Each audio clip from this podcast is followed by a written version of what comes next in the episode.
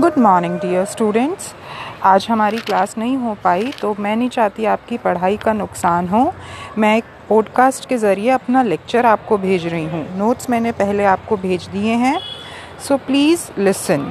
जो सबसे इम्पॉर्टेंट चीज़ है, हमने जो सिविल डिसओबीडियंस, सविनय अवज्ञा में बहुत सारे वर्गों ने अपनी भूमिका निभाई, तो महिलाओं की क्या भूमिका थी उसमें?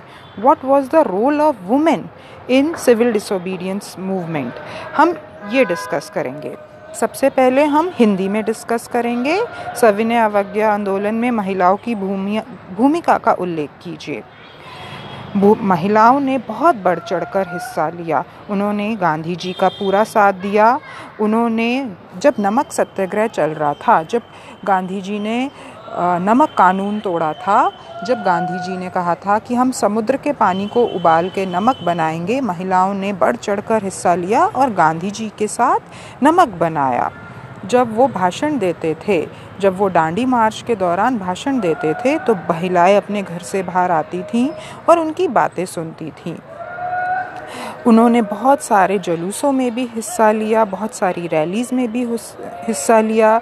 जब विदेशी कपड़ों की होली जल रही थी, तब भी उन्होंने विदेशी कपड़ों की होली जलाई और शराब की दुकानों की पैकेटिंग की। सविनय अवज्ञा आंदोलन के दौरान बहुत सारी महिलाएं जेल भी गईं और ज़्यादातर महिलाएं जिन्होंने सविनय अवज्ञा आंदोलन में हिस्सा लिया, वो शहरों से भी थी और गांवों से भी थी और वो संपन्न परिवारों से थी।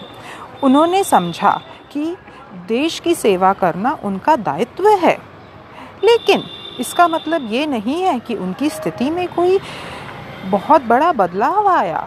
उनको कांग्रेस में कोई उच्च पद नहीं मिला।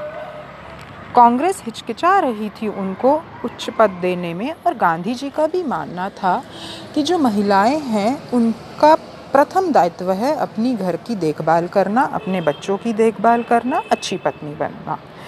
और उनकी जो उपस्थिति थी वो केवल प्रतीकात्मक थी, उनकी जो उपस्थिति थी वो प्रतीकात्मक थी। तो ये हिंदी मीडियम स्टूडेंट्स के लिए है। मैं आपको और भी भेजूंगी शाम तक। धन्यवाद। प्लीज़ इसको ज़रूर सुनिए और बताइए आपको कैसा लगा। नोट्स मैं दे चुकी हूँ।